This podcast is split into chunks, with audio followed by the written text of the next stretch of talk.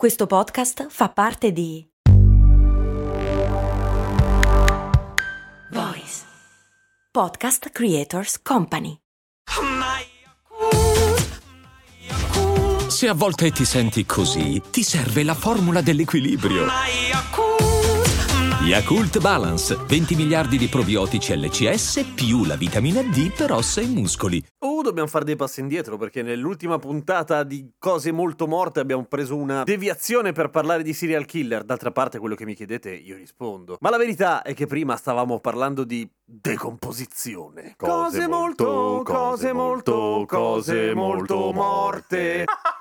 E per essere precisi eravamo arrivati al punto in cui notavamo quanto sono importanti gli insetti nel cercare di capire e di datare il momento della morte di un cadavere che viene trovato, in particolare all'aperto, però non esclusivamente. Cioè abbiamo visto quali insetti si sviluppano più o meno in quale periodo e da questo punto un bravo entomologo forense può capire da quanto tempo il corpo è un corpo e non più una persona che risponde e che dice delle cose. Cioè, da quando è morto, insomma. Ma non è che gli insetti rimangono lì per sempre. A un certo punto anche loro diventano adulti e se ne vanno, si fanno una vita, vanno a fare delle altre cose a, altrove, vanno a colonizzare altri cadaveri, eccetera. Il cadavere resta lì. E abbiamo visto che nell'avanzato stato di decomposizione continua che la parte in cui praticamente si liquefa. Teniamo conto di un corpo all'aperto, ok? Intanto un corpo all'aperto, mettiamo in un prato o in un bosco, si nota da lontano, anche se l'odore terrificante è passato, anche se gli insetti sono andati via. Per una ragione ragione molto specifica. Eh, durante la liquefazione dei tessuti, la decomposizione, il corpo umano rilascia circa tre, una trentina di grammi di azoto per chilo corporeo di massa e, e, sempre per chilo 10 grammi di fosforo, 4 grammi di potassio, un grammo di magnesio, più una serie di altre cose. E quindi direte voi, beh, questo cambia notevolmente la composizione chimica del terreno in cui n- noi liquefatti c- cadiamo. Nel senso che fa terra bruciata,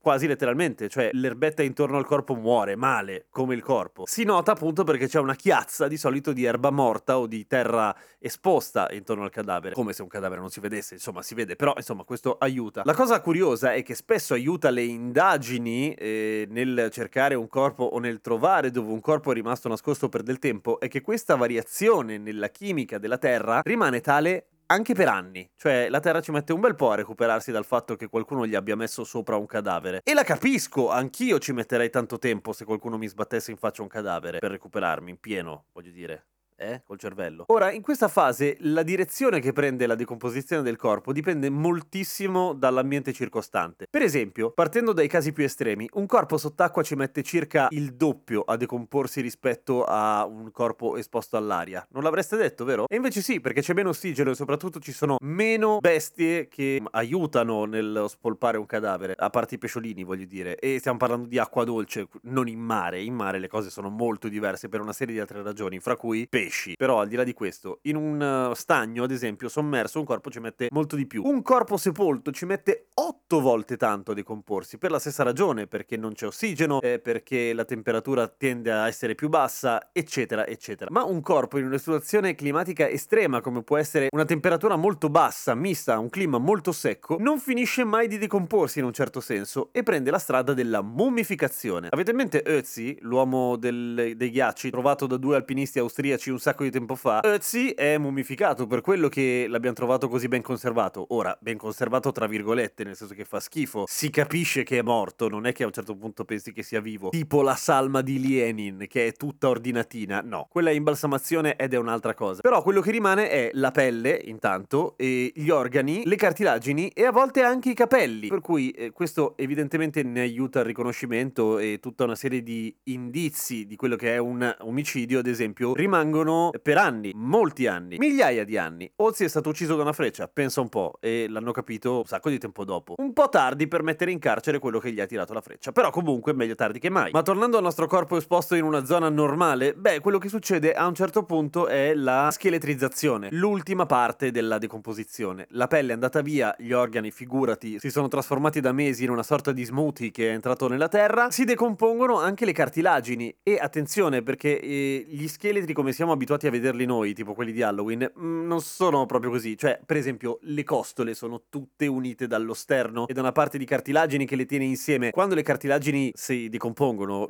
le nostre ossa un po' si sparpagliano, non è che restano lì. Lo scheletro tendenzialmente rimane tale per un sacco, ma un sacco di tempo. Non ci sono batteri che possono attaccare le ossa, che possano decomporle. Quello che accade è, essendo le ossa fondamentalmente proteine e minerali, l'acidità del, degli agenti esterni, vedi la pioggia prevalentemente, può nel tempo degradarli fino a farli diventare polvere. Ma non è detto, uno scheletro può rimanere uno scheletro tipo per sempre. Quando per esempio si fossilizza. È quello che succede di solito ai corpi in mare, certo, poi ovviamente il, il moto ondoso ne sparpaglia le ossa chissà dove, ma tendenzialmente sott'acqua uno scheletro viene sommerso prima dalla sedimentazione, per cui alla fine viene praticamente sepolto sul fondo del bacino d'acqua, prima di venire appunto decomposto da un punto di vista chimico o biochimico. Tanta allegria a voi e ci sentiamo domani con cose molto umane. Vive domani.